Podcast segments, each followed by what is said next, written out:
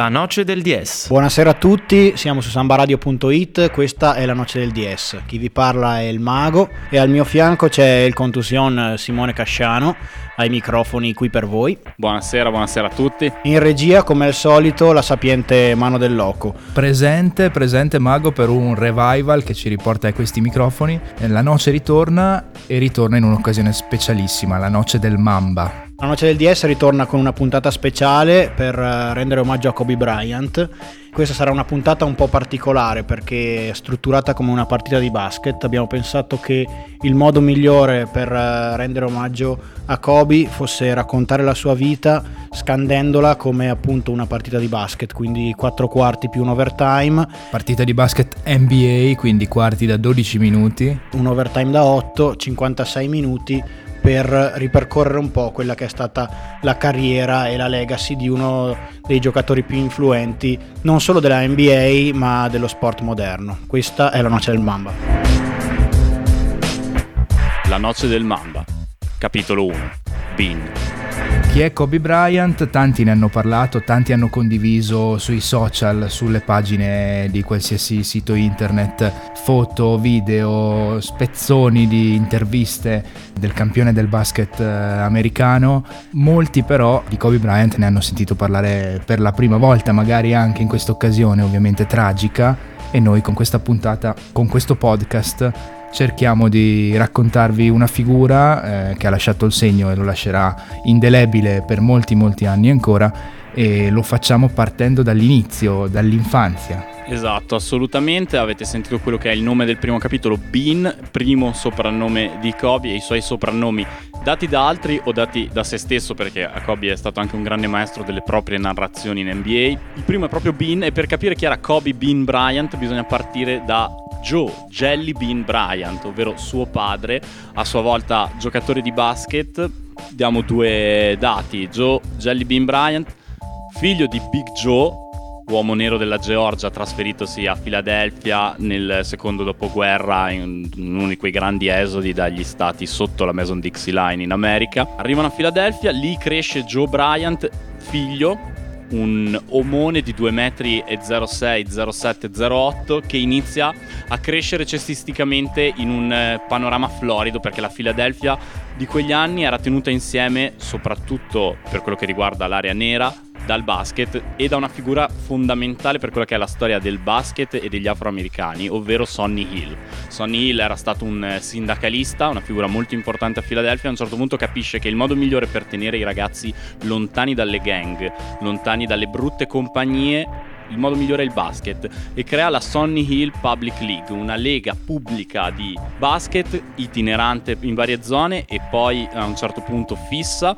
Ce n'era una estiva in cui venivano giocatori dell'area di Filadelfia, anche professionisti che venivano a giocare, poi ce n'era una per i giocatori del liceo che eh, si affrontavano per tutto l'anno. E una delle stelle più importanti di queste partite era proprio Joe Jelly Bean Bryan. Jelly Bean sono le caramelle gommose, questo nome gli era stato dato perché gli piacevano e perché aveva queste movenze molto fluide, era un giocatore veramente avanti con i tempi. Se giocasse adesso sarebbe un giocatore unico perché era un 2,8 m, ma si muoveva per il campo come un playmaker. Chi lo ha visto giocare, e ovviamente con le dovute proporzioni, però si sa come sono anche le leggende dei playground, dicevano che era Magic Johnson prima di Magic Johnson, cioè un ragazzo che prendeva il rimbalzo, correva in transizione, faceva il passaggio fuori o andava lui a schiacciare. Cresce alla Bartram High School, vince il titolo statale, cosa che Kobe non riuscì qualche anno dopo, e poi va a giocare alla SAI, che è una delle cinque grandi eh, squadre di college universitario di Philadelphia, insieme a Villanova, insieme a Georgetown e tante altre. Diventa la stella di La Salle, allenata da uno dei guru del college basketball, Paul Westphal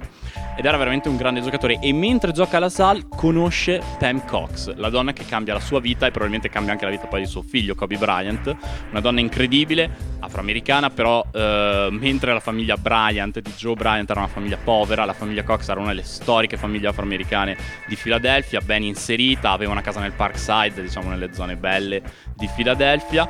Infatti la famiglia di Pam non vedeva di buon occhio questa relazione con uno sbandato, uno scappato un po' di casa come era Joe Bryant.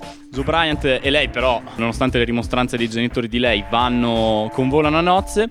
Lui si dichiara al draft dopo la sua stagione senior, se ricordo bene, alla Sal e viene scelto dagli Warriors che girano però la loro scelta ai Philadelphia 76er e quindi Joe Bryant inizia la sua carriera NBA nella sua squadra di casa gioca a Philadelphia, si sposta poi ai San Diego Clippers, una parentesi agli Houston Rockets, non la carriera che avrebbe voluto, probabilmente, probabilmente era anche un giocatore veramente un po' troppo avanti per i suoi tempi, perché poi quando arrivi in NBA iniziano no ma mettiti sotto canestro, gioca in post, sei un 2-8, è lì che devi giocare, però lui era, era leggero, non, era, non aveva i chili per andare a giocare magari là sotto contro i grandi centri di quegli anni lì e a questo punto con Kobe che è già nato, perché Kobe è nato nel 1978 e qua dovremmo essere all'inizio degli anni 80. 84. 84 arriva in Italia, prima Rieti, poi Reggio Calabria, Pistoia e la parentesi forse anche più significativa per la vita di Kobe, l'avventura Reggio Emilia e in questo humus cresce Kobe Bryant. Una Italia. parentesi che forse ha fatto sì che Kobe Bryant e la sua scomparsa siano stati così sentiti anche nel nostro paese perché Kobe Bryant si è sempre dichiarato un po' italiano, no? Tanto che la piazza davanti al palazzetto di Reggio Emilia, lo ha annunciato il sindaco, non so già se è ufficiale, ma comunque lo sarà nei prossimi mesi, si chiamerà o già si chiama Piazza Kobe Bryant. E magari Sentiamo da Kobe che cosa significa l'Italia per lui nel nostro contributo. sono cresciuto qua, andavo in giro in bicicletta qua, tutti i miei amici, tantissimi ricordi eh, speciali.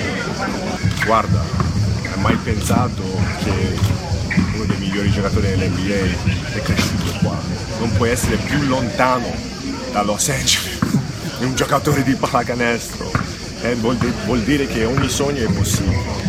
Quindi come avete sentito eh, questa è una storia che parte negli States, parte da Filadelfia perché il piccolo Kobe Bryant nasce a Filadelfia ma si sviluppa subito all'estero. Incrocia i playground anche tricolori. Anche tricolori, soprattutto tricolori nella, nella sua infanzia.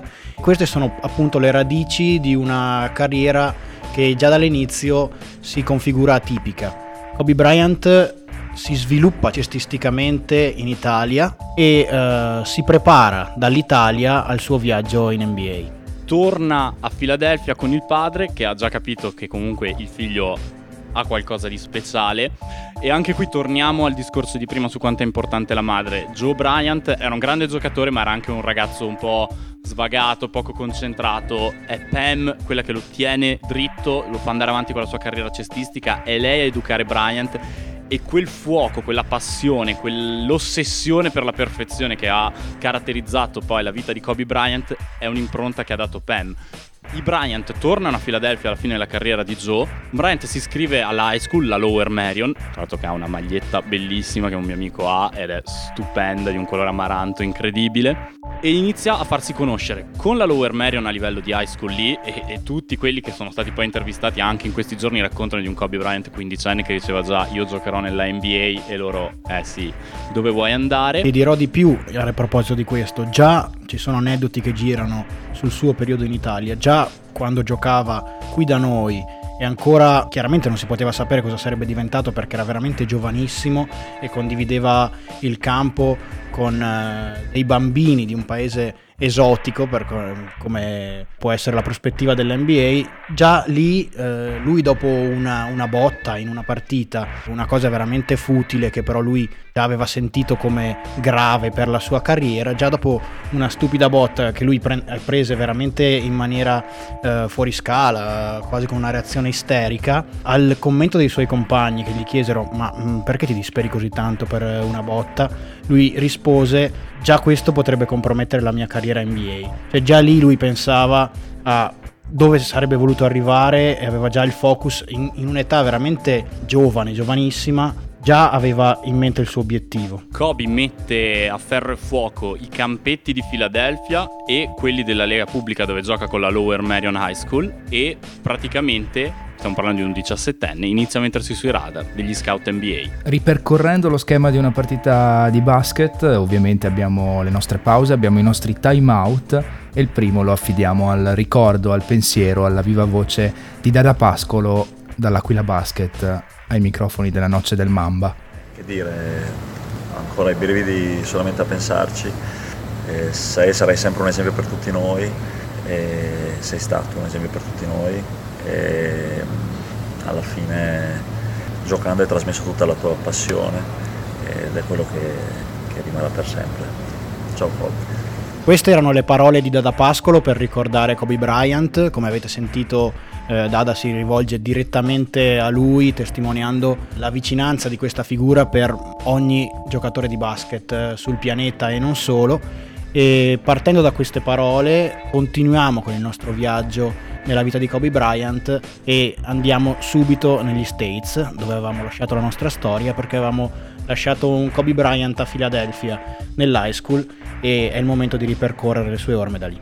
Kobe finisce il suo anno senior in high school, a questo punto iniziano a circolare i nomi delle squadre di college in cui potrebbe andare. Tutti mettono le loro fish sulla Salle, che era stato il college anche del padre, potrebbero essere anche però Villanova, potrebbe essere Georgetown, si parla di un interesse di molte squadre di college che mandano le loro lettere a casa di Joe e Pam Bryant e però Kobe decide di, per la prima volta, e non sarà l'ultima nella sua carriera, di stupire tutti. E cosa fa? Si dichiara per il draft del 1996 a 18 anni direttamente dall'high school.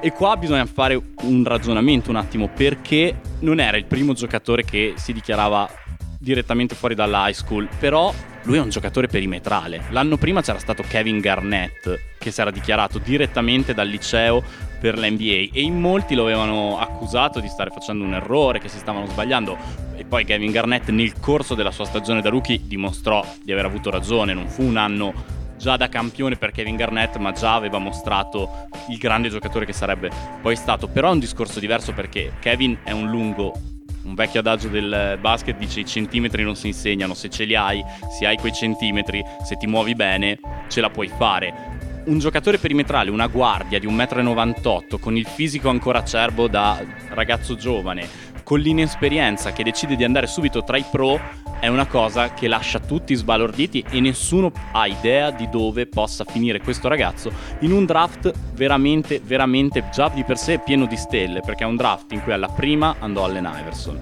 Vennero scelti anche Marcus Camby, Sharif Abdur-Rahim alla terza, Stefan Marbury, Ray Allen, insomma era un grande draft. E ti dirò di più, alla 24 fu scelto lo stesso Derek Fisher, che poi sarà grande compagno di Kobe ai Los Angeles Lakers. Ci sono due giocatori che vengono fuori dall'high school in quel draft nel primo giro. Uno è Kobe Bryant e l'altro è Jermaine O'Neal, che ci metterà una vita a diventare un all-star. Lo diventerà negli Indiana Pacers, ma quasi 5 anni dopo essere entrato con Portland al draft.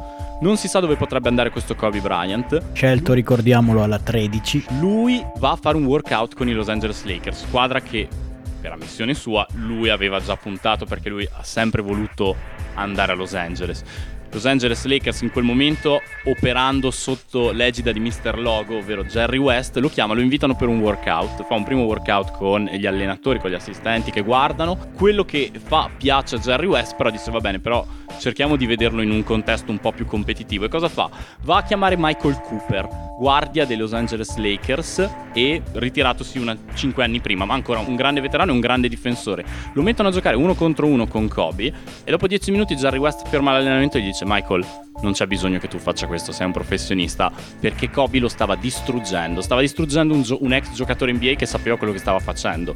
Jerry West inizia a prendere il telefono, cerca a tutti i costi di salire con la sua scelta, alla 1 no, alla 2 no, alla 3 no, alla 4 no, alla 5 no, alla fine alla 13 trova gli Charlotte Hornets disposti a scambiare la loro scelta per Vlade Divac. E così Jerry West compie un doppio miracolo, prende Kobe Bryant, libera il contratto di Vlade Divac che crea lo spazio salariale necessario a prendere un altro grande giocatore che farà la storia con Kobe, Shaquille O'Neal in uscita dagli Orlando Magic e qua inizia la storia di Kobe e Shaq. E un'ideale sirena invece ci ferma in questo primo quarto. E... Questo è il pezzo, il singolo di lancio di uno degli album preferiti di Kobe Bryant, anzi l'album preferito di Kobe Bryant che lui mette al primo posto della sua classifica, Reasonable Doubt di Jay-Z. Questa è Cannot the Hustle.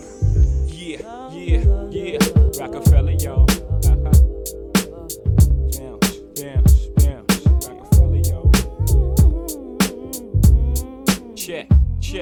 Yo, I'm making short term goals when the weather falls. Just put away the leathers and put ice on the gold. Chill Chilly with enough bail money to free a big Willie. High stakes, I got more at stake than Philly. Shopping sprees, copping three. Dudes fever, ah yeses, fully loaded, ah yes. Bouncing in the Lex Luger, tire smoke like Buddha. 50 G's to the crap shooter, niggas can't fade me. Chrome stocks beaming through my peripheral. I see you scheming. Stop dreaming, I leave your body steaming. Niggas is fiending, what's the meaning? I'm leaning on any nigga intervening with the sound of my money machining. My cup over with hundreds. I'm one of the best niggas that done it. Six digits and running, y'all niggas don't want it. I got the Godfather flow, the Don Juan, the Marco. Swear to God, don't get it fucked up. I'm taking up this time to give you peace of my. Cause you can't knock the hustle.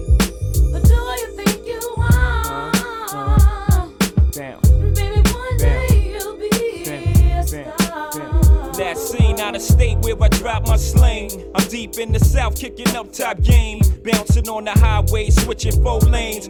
Screaming through the sunroof, money ain't a thing. Your worst fear confirmed. Me and my fam roll tight like the firm. Getting down for life, right. You better learn why I play with fire, you burn. We get together like a choir to acquire what we desire. We do dirt like worms, produce G's like sperm. To legs spread like germs. I got extensive holes with expensive clothes. And I sip fine wines and spit vintage flows, but y'all don't know. Yeah, yeah, yeah, yeah. Cause you can't knock the hustle.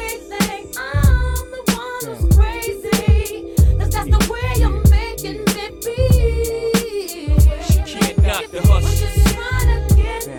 uh-huh, uh-huh.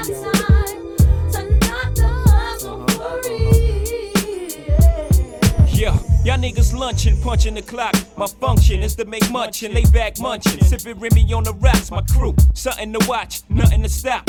Unstoppable, scheme on the ice. I gotta hot your crew. I gotta let you niggas know the time like Movado. My motto, stack rocks like Colorado. Out off the champagne, crystals by the bottle. It's a damn shame what you're not though. Me, slick like a gato, fucking Jay Z. My pops knew exactly what he did when he made me. Try to get a nut and he got a nut and what? Straight bananas, can a nigga see me? Got the US Open, advantage jigger. Serve like Sampras, play fake rappers like a campus. The Tigra, son, you're too eager. You ain't having it? Good, me either. Let's get together and make this whole world believe us, huh? At my arraignment, screaming, all us blacks got is sports and entertainment until we even leaving. As long as I'm breathing, can't knock the way a nigga eating. Fuck you, even. Taking out this time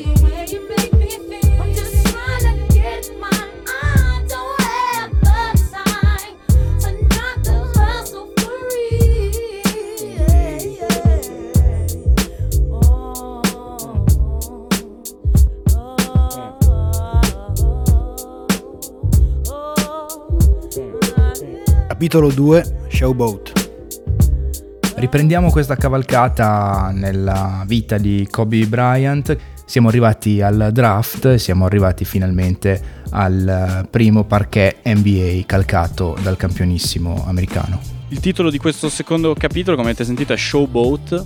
I soprannomi di Kobe ci accompagnano durante tutto questo racconto e questo è un soprannome che non si è dato Kobe, che non gli hanno dato gli amici di Philadelphia. Un soprannome anche mal digerito. Mal digerito assolutamente, datogli da Shaquille O'Neal, che lo definivano in quei primi anni. Shaquille O'Neal è uno che si è sempre dato i soprannomi a se stesso e li ha anche sempre dati agli altri.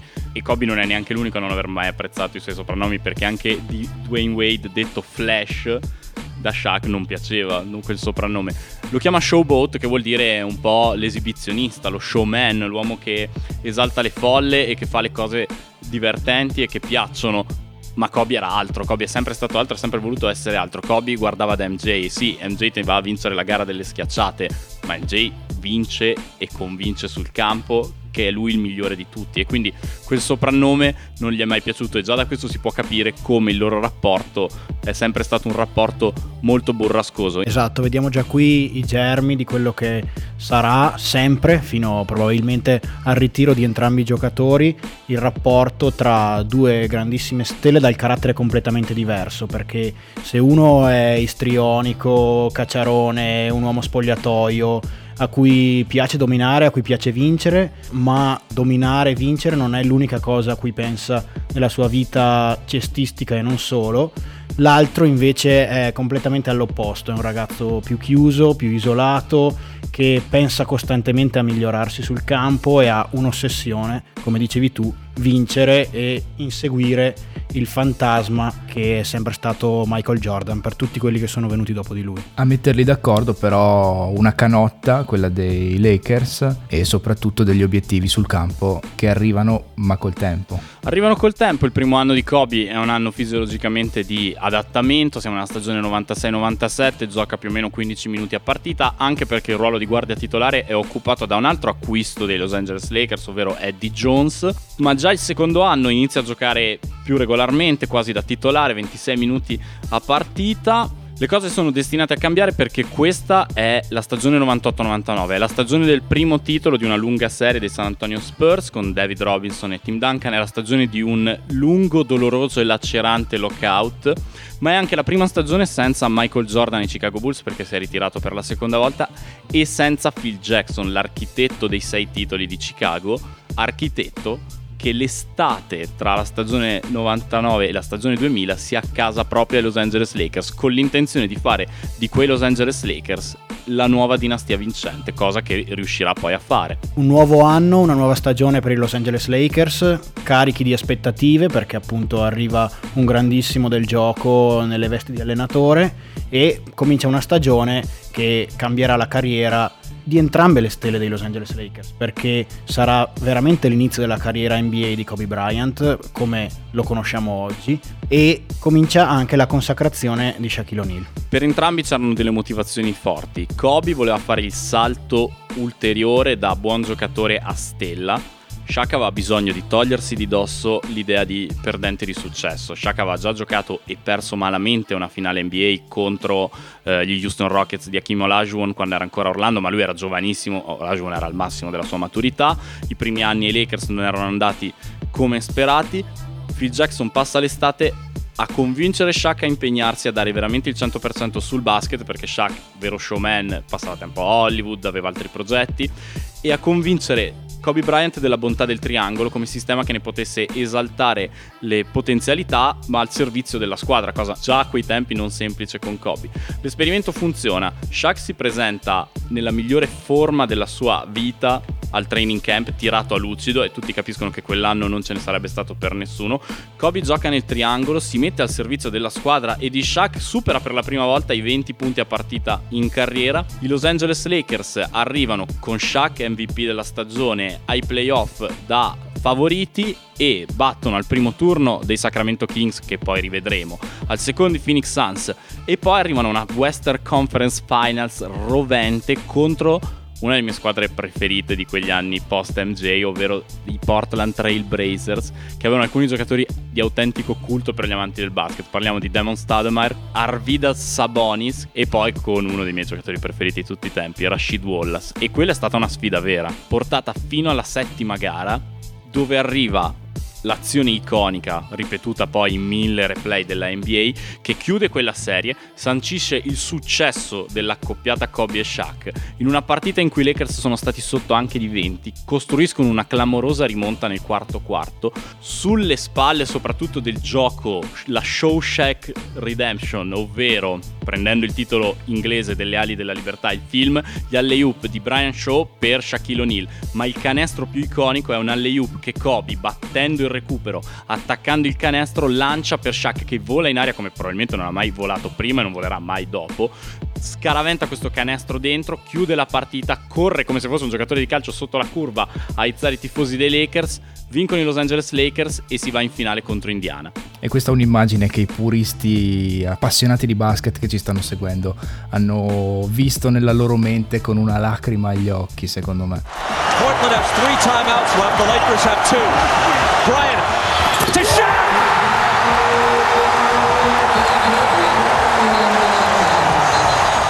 siamo lasciati alle finali di conference, è giunto finalmente il momento di parlare delle finals, perché sono state delle finals a loro modo incredibili. Qui ci metto una piccola nota personale perché pur avendo sempre apprezzato Kobe Bryant, io quasi sempre mi sono trovato a tifare dall'altra parte e questa era la prima occasione, orfano dei miei Chicago Bulls in una lunga rebuilding che non è ancora finito vent'anni dopo, io ho sempre adorato Reggie Miller e speravo che quello potesse essere l'anno che Reggie si metteva un anello al dito. Kobe Bryant probabilmente non solo odiato da te sportivamente, ma da tantissimi, visto che appunto ha passato vent'anni di carriera NBA con una sola canotta, quella dei Los Angeles Lakers, cucita addosso praticamente, e per chiunque non sia stato un fan accanito occasionale dei Los Angeles Lakers, Kobe Bryant ha rappresentato veramente la nemesi, l'antagonista per eccellenza, il villain che era quasi impossibile sconfiggere. E ha superato questa etichetta solamente dopo che ha smesso di vincere ovviamente. Per cui qui mettiamo le basi del personaggio Kobe Bryant odiatissimo da chiunque non tifasse Los Angeles Lakers Arriviamo a queste finali. Questi sono ancora i Los Angeles Lakers, sono soprattutto i Los Angeles Lakers di Shaq, MVP della stagione completamente immarcabile nel corso della stagione e dei playoff, ma Kobe vuole lasciare il segno e l'occasione per lasciare per la prima volta il segno sul palcoscenico più grande, quelle delle NBA Finals, arriva in gara 4 della serie con Indiana. A Indianapolis bisogna vincere assolutamente per mettere al sicuro la serie e non permettere a Indiana di rientrare. La partita va all'overtime, ma Shaq esce per falli. A questo punto l'unico che può tenere a galla la barca è Kobe Bryant e lo fa. Tre canestri clamorosi nell'overtime, tra cui un tap-in eh, arrampicato sul canestro che non riesco nemmeno a spiegarmi da quanto era incredibile etereo, permettono ai Los Angeles Lakers di vincere la partita. Su quel canestro Indiana, e questa è la scena iconica, chiama timeout. Kobe torna verso la panchina e grida I got this, I got this. E tutti capiscono che questo veramente può essere il migliore anche quando il palcoscenico è più rovente. E dall'altra parte c'è un avversario come Reggie Miller, non l'ultimo arrivato. Primo momento iconico della carriera di Kobe Bryant, tutti gli appassionati ricorderanno le immagini e le foto che sono girate molto anche in questi giorni di Kobe e Shaq con eh, il titolo sotto braccio. Ci fermiamo un attimo perché questo è il momento del nostro time out di secondo quarto e lasciamo la parola a Blackmon, giocatore anche lui dell'Aquila Trento. man, you know, it, it's tough, like, to put in words. Uh, really, he just was like an idol, you know, to me. Uh, my little brothers growing up, you know, just all the memories and things like that. So, uh, you know, it felt like I was dreaming when I heard it. Um, you know, I know it affects, you know, it's affecting a lot of people, and I just pray for his family. Um, it, it, it's just a you know a hard time in, in the NBA and the basketball world for all he's done. But you know more than basketball, uh, I think it's just his mentality uh, that that stuck with me. I try to carry that in through everyday life. So uh, just having that mentality is something that you can carry with without you throughout your whole life. So uh, you know it's hard to uh, grasp it, but uh, legends never die, you know, and uh, 2-4, you know, I'll, everyone will always remember that. I always remember that. So I'm just praying for his family and, and everyone who's affected by it. Queste le parole di James Blackmon che ci permettono di andare avanti con la nostra storia e arrivare dopo il primo iconico titolo e la grandissima gara 4 di Kobe alla stagione 2000-2001. Una stagione speciale perché, qui riprendo le parole di Steve Kerr, non c'è momento più difficile per una squadra di campioni che l'esatto momento dopo che hai vinto un titolo, perché tutti hanno vinto e quindi vogliono qualcosa di più. E quella stagione, come dice Phil Jackson in uno dei suoi bellissimi libri perché ti raccontano tutti dietro le scene di quegli anni, inizia con Kobe che va da Phil Jackson prima all'inizio della stagione e dice sì, però questo triangolo non mi convince, non fa abbastanza per me, non ho abbastanza opportunità e sarà una stagione travagliatissima per quei Lakers che non arriveranno quasi mai al picco della forma se non al momento dei playoff. Al momento dei playoff tutto si riallinea, vincono tutte le partite della Western Conference arrivano da imbattuti alle finali contro i Philadelphia 76ers. E questo è il secondo highlight importante della carriera di Kobe Bryant in NBA. È uno di quei momenti in cui, come dicevi tu prima, diventa villain e abbraccia questa identità. Arriva contro la squadra della sua città, della città di suo padre. Squadra che forse, e qualcuno di quella squadra l'ha anche detto, l'avrebbero anche preso con quella prima scelta non ci fosse stato un altro giocatore amatissimo di Philadelphia, ovvero Allen Iverson, che ha portato una squadra di scappati di casa a queste finali NBA.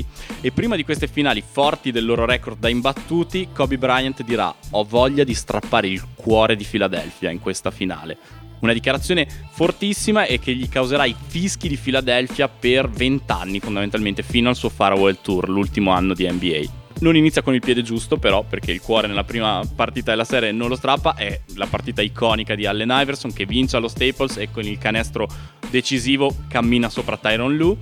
Ma poi saranno i Lakers ad aggiudicarsi la serie nelle quattro gare successive perché troppo più forti di quei Philadelphia 76ers. Two Pete, se ne possono fare tre, quello è il risultato che ti consegnerebbe alla leggenda. Quasi nessun altro ci è riuscito, ci sono riusciti i Chicago Bulls, certo, poi bisogna tornare indietro ai Boston Celtics per avere un tripit, ma non a quelli di Larry Bird, a quelli di Bill Russell. E i Lakers ce la fanno. Ce la fanno perché in eh, due bellissime serie, soprattutto la prima, ossia le finali di conference con i Sacramento Kings, sfoderano tutto il loro potenziale e si qualificano per le finals. Finals che giocheranno Contro i New Jersey Nets 4-0, non c'è storia. New Jersey è una squadra costruita su Jason Kidd, Richard Jefferson e Kenyon Marty. Bella, divertente, tanta hoop, ma tanto leggera. Contro Shaq e contro Kobe c'era poco che potessero fare, indifendibili per quei New Jersey Nets. Si chiude così la stagione 2002 e qui arriva un momento di calo fisiologico per questa squadra. La stagione 2003 inizia forse con pochi stimoli, il rapporto tra Kobe e Shaq ormai sembra deteriorarsi sempre di più. Kobe vuole essere MJ, non vuole essere Scottie Pippen. Shaq dice sono io quello che vi ha portati fino qua perché dovrei iniziare a delegare di più. È una stagione strana per i Lakers ma condita però per Kobe Bryant da un momento speciale, l'All-Star Game del 2003. Nell'Ovest gioca Kobe Bryant, guardia tiratrice dell'Est, il suo idolo con il quale nel frattempo ha costruito un rapporto Michael Jordan e i due in uno scambio rimasto poi negli annali e registrato si scambiano battute per tutta la partita. Andiamolo a sentire. Foul all. Oh, I know you ain't talking. I know you ain't talking. Hey, you only got three now. I get six. How do I get that foul? You only got three now. I know where you're going. You gotta get up quick. If you knew where I was going, why you go for the fake? Mike, after you face the ball, where else you You gonna left go? your feet. Yeah, but where else you gonna go? In the game, I go for you. I spun all I the way for, I go for these ribs right here. Ultimo All-Star Game di Michael Jordan, dovrebbe essere lui il protagonista designato, indiscusso, quello che mette il punto esclamativo sulla partita e si porta a casa l'MVP, ma c'è qualcuno che non la pensa proprio così. È proprio come dici tu, è anche l'ultimo All-Star Game a essere stato deciso all'overtime, insomma ai tempi ancora alla fine quando arrivava il quarto quarto ci tenevano, si va al primo overtime, Michael Jordan segna un fade away buttandosi indietro veramente reminiscente degli anni migliori, porta a più due l'est, sembra tutto fatto, dall'altra parte però arriva Kobe Bryant, si ferma sulla linea dei tre punti con la voglia proprio di fare il canestro da tre che strappa il cuore all'est e a Michael Jordan, il canestro non lo fa, fa fallo però Jermaine O'Neal, tre tiri liberi, Kobe ne segna due, si va al secondo overtime, vincerà l'Ovest, MVP Kevin Garnett, ma Kobe in un qualche modo rovina l'ultima festa di MJ. All-Star Game che ci porta alla conclusione di una stagione che non finirà nel modo più felice, per usare un eufemismo, per i Los Angeles. No, decisamente no. I Los Angeles Lakers battono in sei gare nel primo turno i Minnesota Timberwolves di un Kevin Garnett che ancora a quel momento, nonostante fossero passati sette anni dal suo ingresso nell'NBA, non era riuscito a superare il primo turno dei playoff, ma perdono nel secondo turno contro gli San Antonio Spurs, poi laureatosi campioni a loro volta. In finale sempre contro i New Jersey Nets 0-2 in due anni nelle finali in una bella serie per Kobe nonostante la sconfitta. 37 punti nella prima gara 27 nella seconda 39, 35 36 di fila e poi 20 nella decisiva ma perdente gara 6 si chiude così una stagione per i Los Angeles Lakers eh, dolce amara. Più amara che dolce perché appunto eh, l'highlight di questa stagione è l'All-Star Game, mentre soddisfazioni di squadra per i Lakers veramente poche. Sembra essersi un po' rotto il giocattolo, la serie persa con San Antonio porterà grandi scombussolamenti sul mercato perché arriveranno due giocatori ritenuti a quel tempo veramente importanti. Arrivano Carmalone e Gary Payton, futuri Hall of Famer, MVP Carmalone, uno dei migliori difensori della Lega Gary Payton, entrambi a fine carriera ma con la voglia di vincere un anello. Si pensa che quei Lakers 2003-2004 vengono soprannominati i Fab Four, si pensa che domineranno la Lega. Non sarà così, non sarà così perché le cose in campo non funzioneranno mai, ma anche e soprattutto perché in quell'estate fatidica del 2003 succede un fattaccio in Colorado. Ci prepariamo all'intervallo lungo ascoltando Live Like Me. Yeah. Uh, it's a new year. Uh huh. Double O four. Let's go. I'm so full, ready to explode. Let the whole world know ain't nobody live like me. Stay above rim like Kobe and that purple and gold, and ain't nobody live like me. I'm so full, ready to explode. Let the whole world know ain't nobody live like me. Stop talking and grab the control. It's live double O four, and ain't nobody live like me. When I step out, everybody be knowing I'm fresh to death and got the pigeon toe going. I'm eye screwing, gum chewing like who on next? Cause I'm hitting all nets. I ain't scared of y'all. I'm ahead of y'all. Y'all trying to do what I do, or did back when I was hurting them in high school. Six eight, same number as the great MJ. Jay, have you seen him play? Is what the streets is asking. I do it with so much passion. One hand dunks and passing, dribbling, board crashing.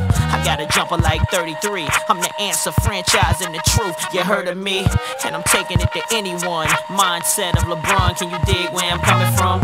Enough talk, let's take it to the flow. Live double O four, hey, yo, yo, yo, yo. I'm so full, ready to explode. Let the whole world know ain't nobody live like me. Stay above the rim like T Mac in that blue and black, and ain't nobody live like me. I'm so full, ready to explode. Let the whole world know ain't nobody live like me. Stop talking and grab the control. It's live double O four, and ain't nobody I make you look like stupid when you guard me, cause it ain't no stopping me. You feel like you in Rucker Park when you're watching me. When I got the rock, everybody stand up, cause I'm gon' jam no matter what man up, right or left hand up, hop side in the air. Respect the throwbacks, but this my year. Let's get this clear.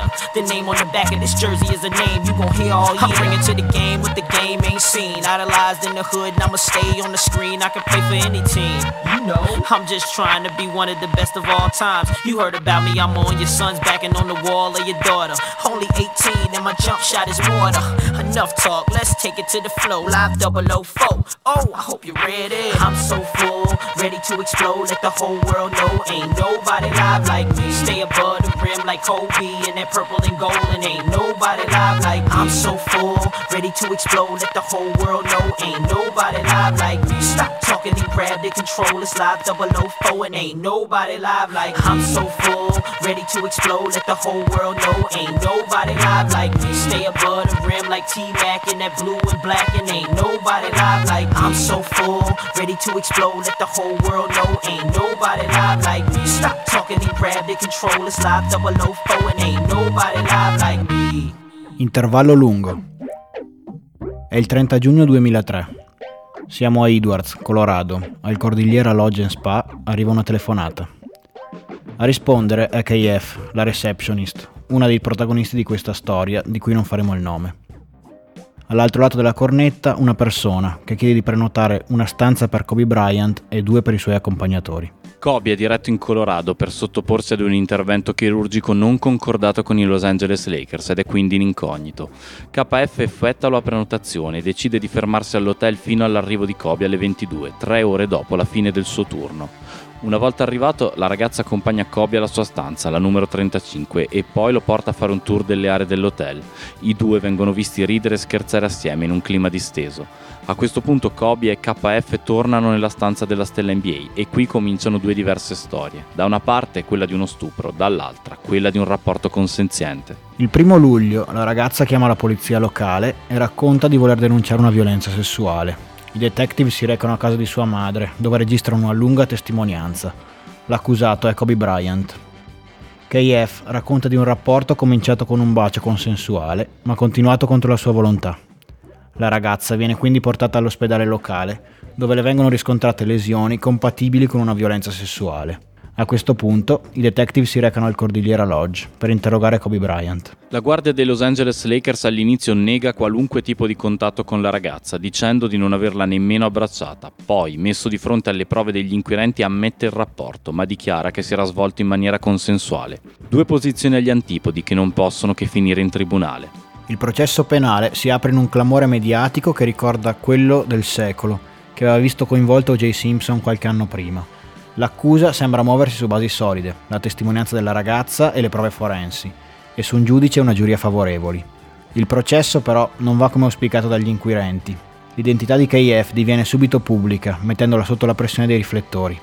Le cose peggiorano anche in tribunale. Prima la difesa evidenzia alcune contraddizioni nelle deposizioni della ragazza. Successivamente gli esiti degli esami del DNA della ragazza e dei suoi vestiti fanno emergere un probabile rapporto anche con un maschio bianco caucasico, incrinando la credibilità in aula di KF, sulla cui testimonianza si reggeva il caso.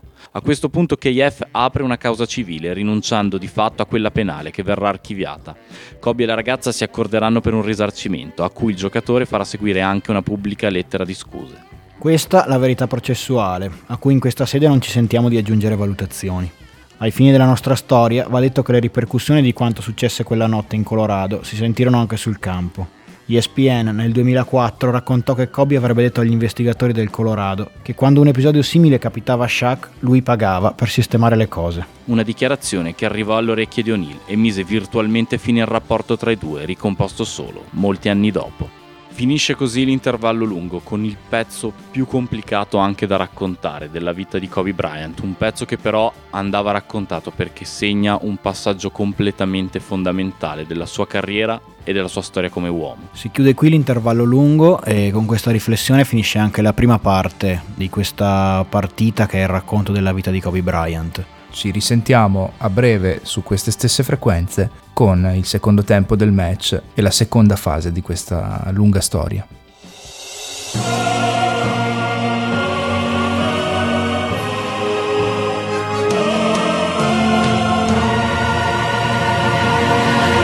La noche del 10.